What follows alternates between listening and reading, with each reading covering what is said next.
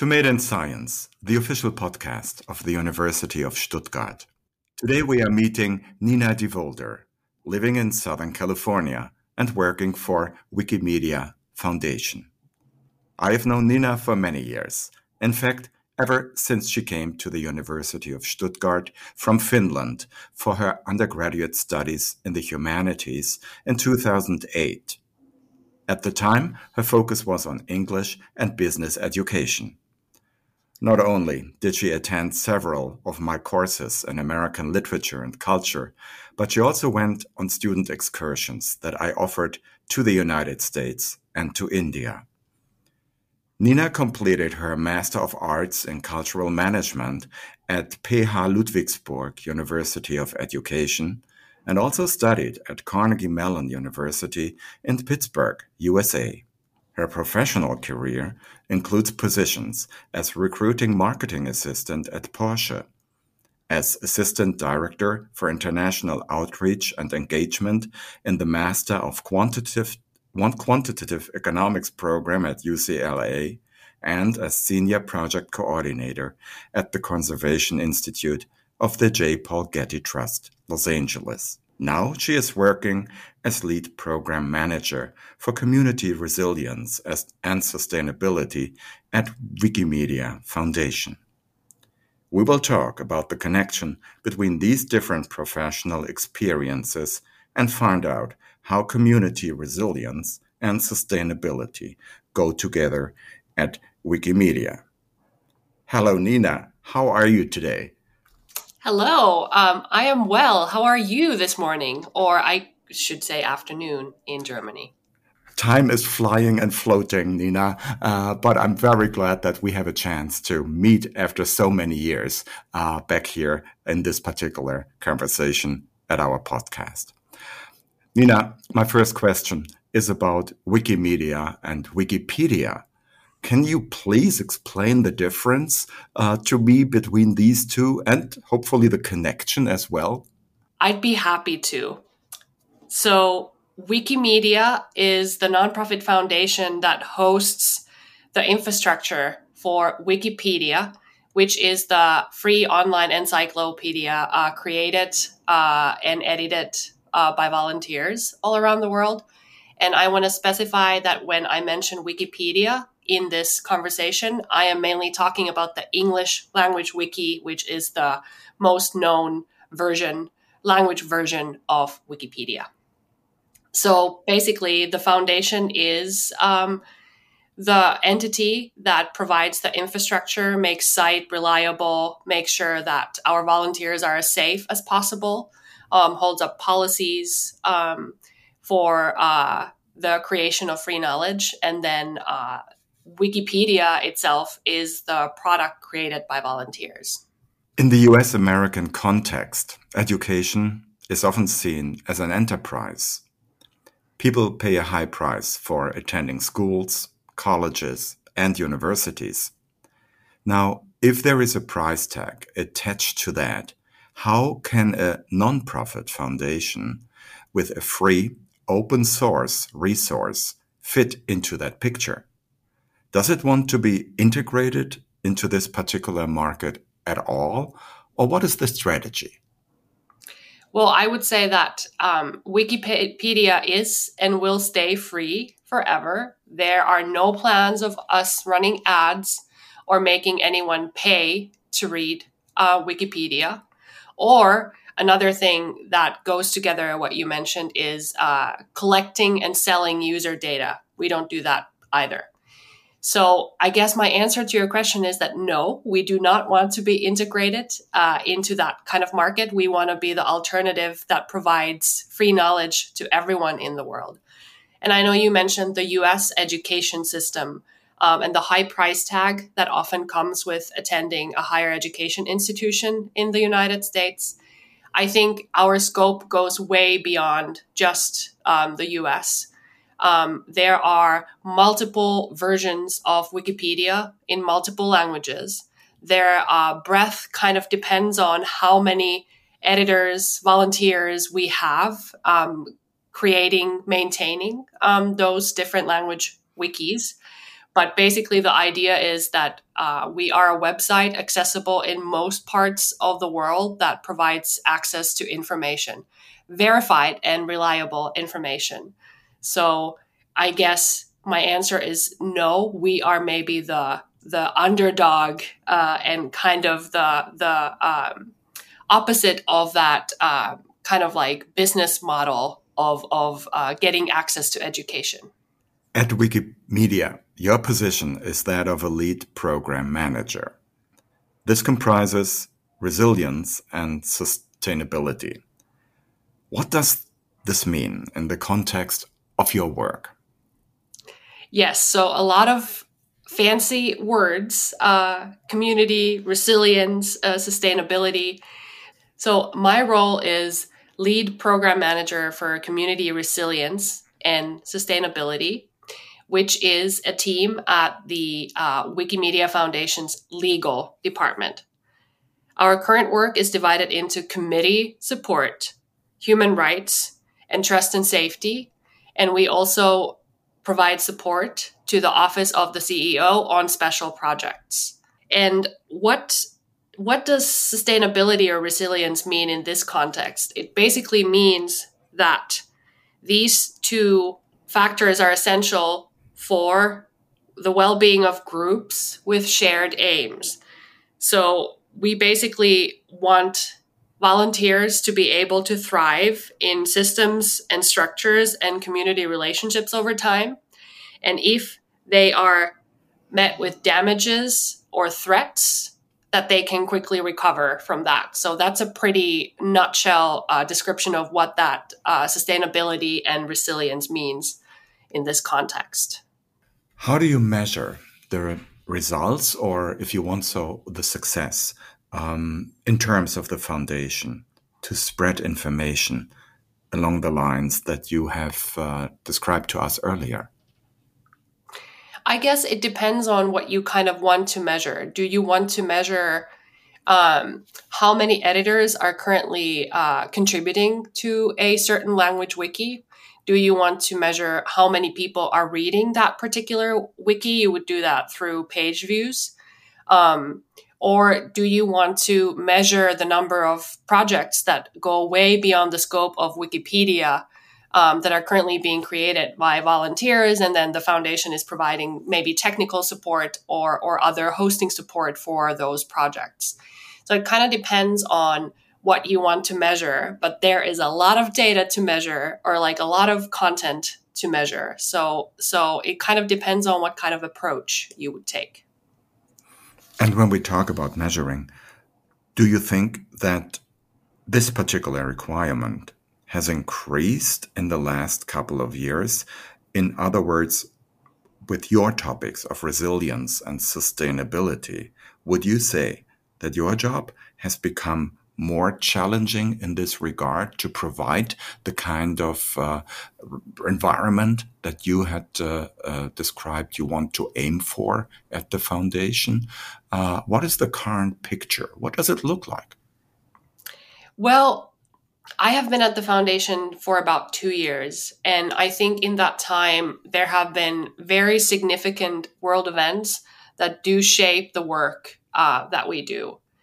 Obviously, the question of measuring is often kind of coming from from the source of of wanting to understand impact for example. Like measuring impact is always a big big question.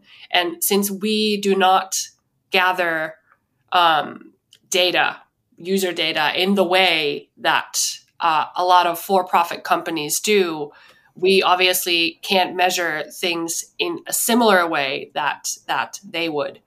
When talking about the challenges that for example geopolitical uh, events create uh, for my role or for the whole work of the wikimedia foundation and for the work of the volunteers all around the world that definitely is something that is often unpredictable in community resilience and sustainability, we try to prepare for those events as best as we can.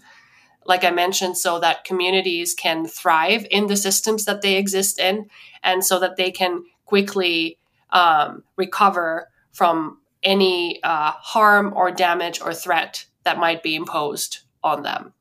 But definitely operating a website in most parts of the world, um, a, a, free encyclopedia uh, that uh, provides access to information.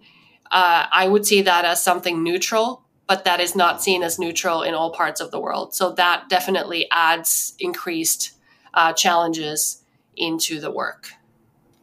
And you just mentioned uh, operating a free service. Brings me to another question, really.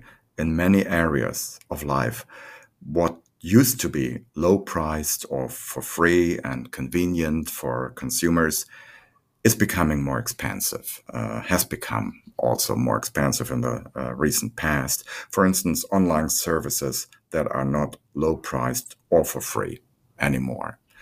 Will it be similar at the foundation? Will it be similar for Wikipedia as you see it coming?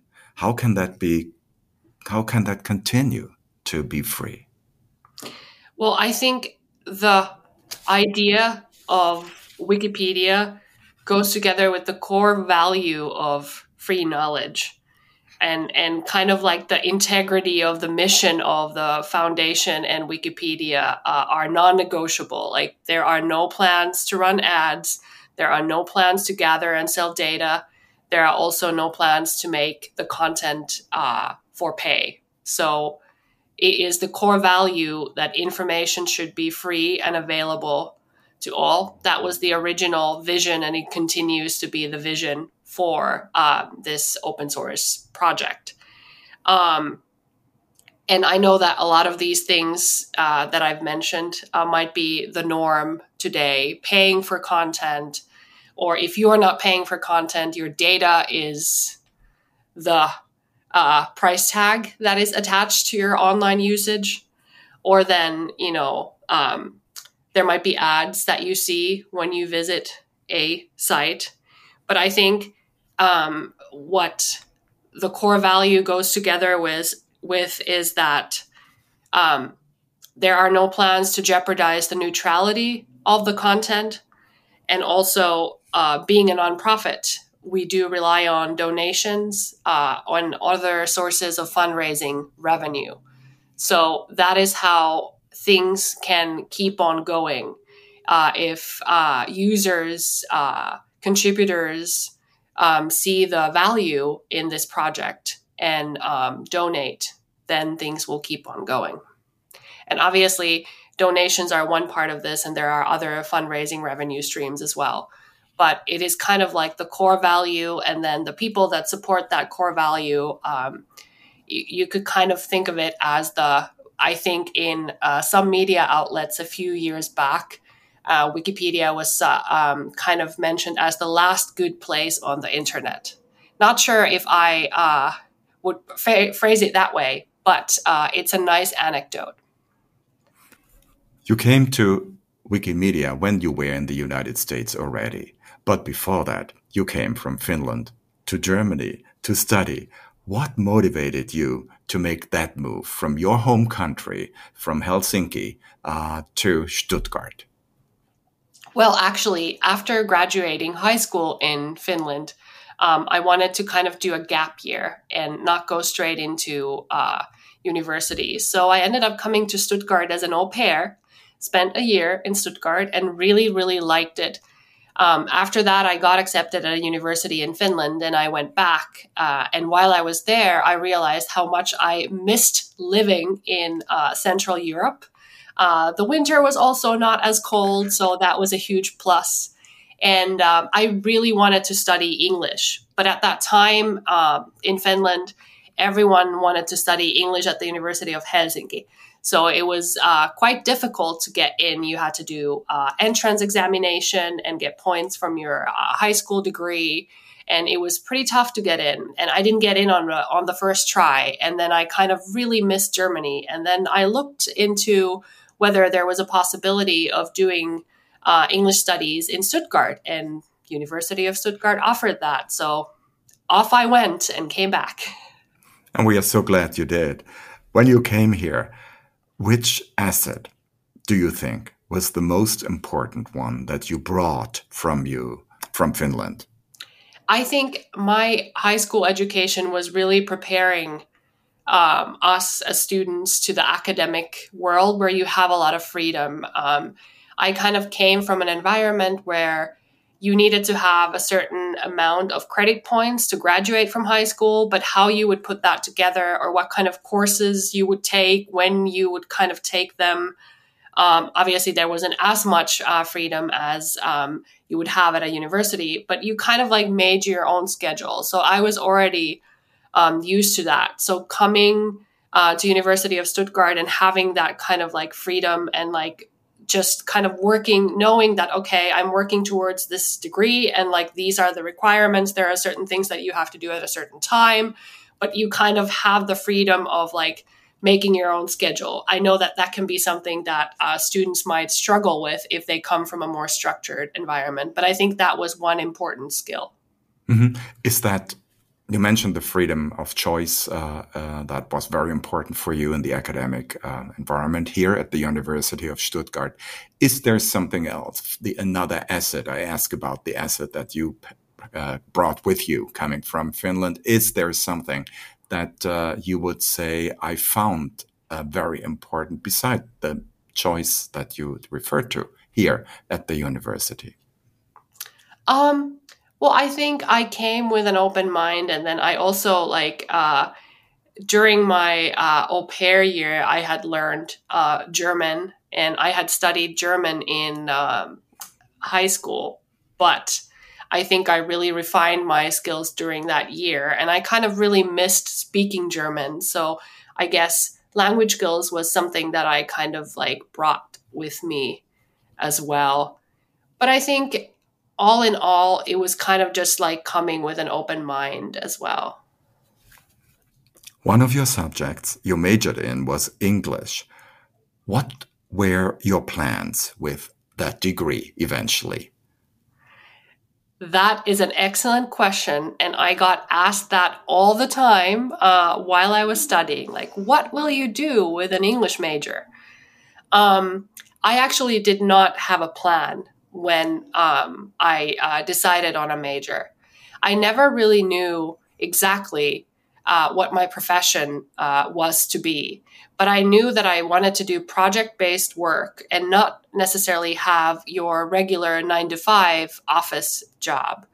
And um, instead of kind of settling on a profession, I just decided to study something that I was good at. And I was always good at languages, and I loved reading um, humanities. I, I kind of am a, um, I mean, I guess it goes together with uh, my professional experience as well, but I am definitely a humanities person to the core.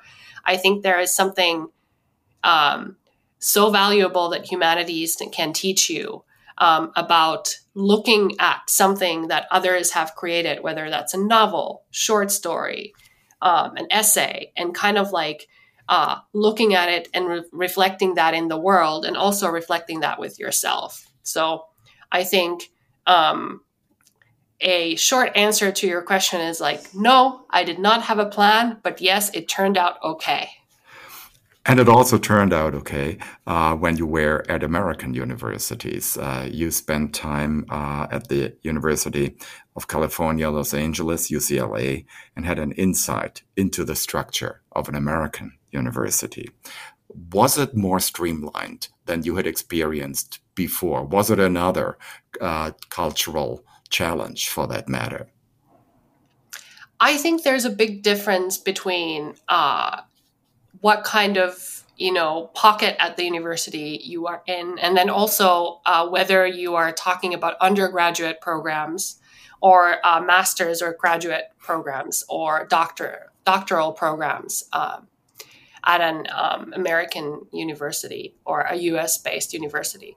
UCLA being a public university, part of the University of California system, um, I would say that maybe the undergraduate degrees are a little bit more structured and then you know the freedom kind of really expands once you get to that um, graduate level so but it really um, depends on uh, what kind of um, department you you are in or working with. I myself, I worked in the humanities department on a grant, and then I also work with the Department of Economics. Um, and those even were very two very different worlds within the same university. Your next step in the professional career was to work at the J. Paul Getty Trust. There you looked at cultural heritage. And I wonder how that particular experience has changed your understanding of what cultural heritage actually is. I think it really broadened my understanding of cultural heritage. Getty Conservation Institute, where I worked, is one of the leading entities in that field. And um, the work that is done there is fascinating. And there are so many things that I never knew that happened in the background of, for example, conservation science. The way that conservation scientists take paint samples and exp- expose them to light and air and humidity. And then there is all this data um, that you get from that. And that way you can kind of uh, determine the best practices in you know uh, conserving paintings from a certain era that have used similar kind of paint. So that's just one example that I didn't think about. And then there's also this whole other side of built heritage, um, mainly thinking about like UNESCO uh, World Heritage sites and the conservation of those as well. So it really broadened my understanding of the work that happens in that field. Have, you worked at a particular project there that you uh, would like to share or could share with us? Yes. So I worked for a project called Arches, which is also an open source software tool for uh, managing and inventorying uh, cultural heritage data. It kind of started off as a GIS based map tool, mainly uh, meant for built heritage that I mentioned earlier, but it is now also used uh, to manage that uh, scientific instrumentation data that I also mentioned about those paint samples and um, what happens to them when you expose them to different kind of environmental factors. So that was kind of the segue uh, to my current role as well. Uh, I kind of uh, discovered the world of open source and how great it can be and how uh, awesome it is that there are alternatives to proprietary software. So that was kind of the project that I worked on. And it is being used um, by multiple entities. Um, uh, there is a project uh, happening in London that should be published soon. And um, yeah, it was a great project, and I really enjoyed doing project management for it. Since you just mentioned uh, your way to the foundation, how you ended up there. Uh, I, I'm really curious to hear when you sum it up, when you look at Finland and the education there, when you look at the University of Stuttgart here in Germany and uh, the courses uh, that you took, the uh, education you received in Stuttgart and in Ludwigsburg uh, as well. Uh, and also, I understand you um, you spent some time in Pittsburgh. Uh, so, uh, if you sum it all up and take one feature, uh, one characteristic from all of these that has that have has helped you to be where you are now at the foundation, what would you say would these be? That is an excellent question. I think probably, I should probably say uh, sustainability or resilience, but I am going to go with um, I think my organizational skills uh, have been something that have been extremely valuable. And kind of um, in the um, beginning of your question, you kind of mentioned kind of like uh, starting somewhere and ending somewhere else. So during my studies, if someone would have asked me, um, where do you see yourself in uh, five to 10 years? I would have never guessed that I would be working at the Wikimedia Foundation. But now, being there, it makes total sense. The whole path makes total sense, but it was kind of more of a process uh, where it's like little steps built upon each other and then uh, uh, yielded this result. But I think um, in anything uh, those organizational skills uh, have definitely been extremely valuable. And then also, I, I want to say um, the lessons that I learned in my um, humanities studies being able to to look at something, reflect, and see it in the world, but see it in yourself as well. So that has been very valuable. If we take those steps that you just referred to, now, to the flip side is not quite the word I'm using, but rather looking ahead, perhaps. What will be the next step in developing the Wikimedia platform? Will there be a step away from the largely text based layout and more snippet forms coming up, uh, perhaps even combined with visual information? Where where do you see uh, Wikimedia going? Well, I think Wikipedia will not move away from the text based uh, free encyclopedia that it is. However, the foundation is exploring strategies for uh, extending our existing audiences, um, the consumers and contributors, as we call them, uh, and it's kind of like an effort to reach everyone uh, in the world because more and more people are consuming information in experiences and forms that uh, diverge from that traditional text based uh, format. So, whether that's voice assistants, spending time with video, engaging with AI, um, any of those things. Uh, there are uh, something that's called future audiences uh, that are kind of like pilot projects that test how the content of Wikipedia can uh, evolve. But I think the core product will stay what it is. You mentioned AI already. I think out of the those that you have referred to, in how far will artificial intelligence influence the content offered by the by the foundation, uh, how, all the references of uh, what can be done with texts uh, by AI and combining it and offering it, and then that may bring up new challenges uh, for everybody at the foundation uh, working there as well, uh, with checking and also in your area, I guess, with the sustainable effect. where do you see that moving? Yeah, so I just want to emphasize that uh, at the foundation, we don't create any content for Wikipedia. That's solely done by the volunteers, um, editors, moderators. Um, so that is volunteer based, but we do uh, host that infrastructure for Wikipedia. And I think it's a very interesting question because if you think of Wikipedia, that is human knowledge that's been compiled over 20 years and verified by over 20 years. So it's from people to people. And then artificial intelligence is also something that learns from data. So although there are not maybe I don't think there is enough research done into this, but if you think about it, you have to feed AI data for it to learn. And what better source to do that than a free encyclopedia? There's also a lot of uh, data in Wikidata, which is also another uh, project.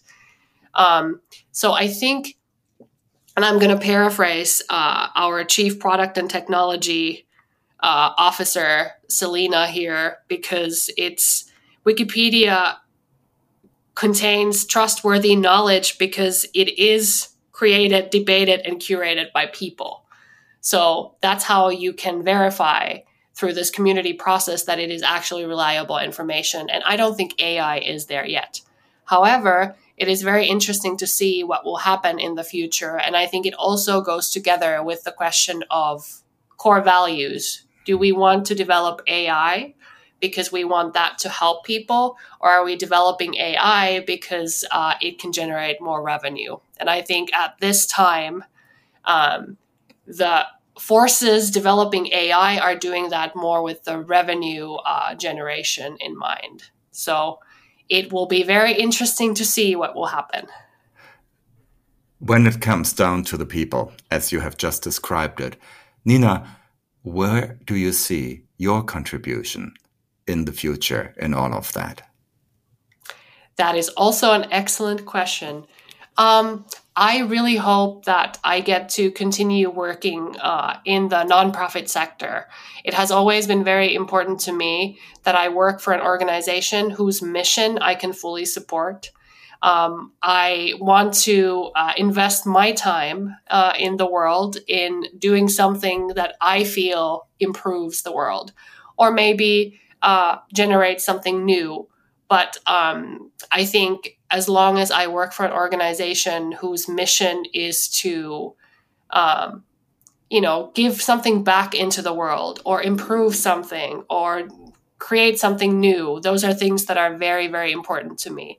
So um, that's why I've decided to to uh, have my professional career go into that sector and definitely living in the US, I feel like where there's less federal funding for, let's say, the arts and culture, humanities, uh, it is very crucial to me that you know I do my part in supporting that through working somewhere where I can fully support the mission. Nina, the final part of our conversation has come. We have called this moment seven.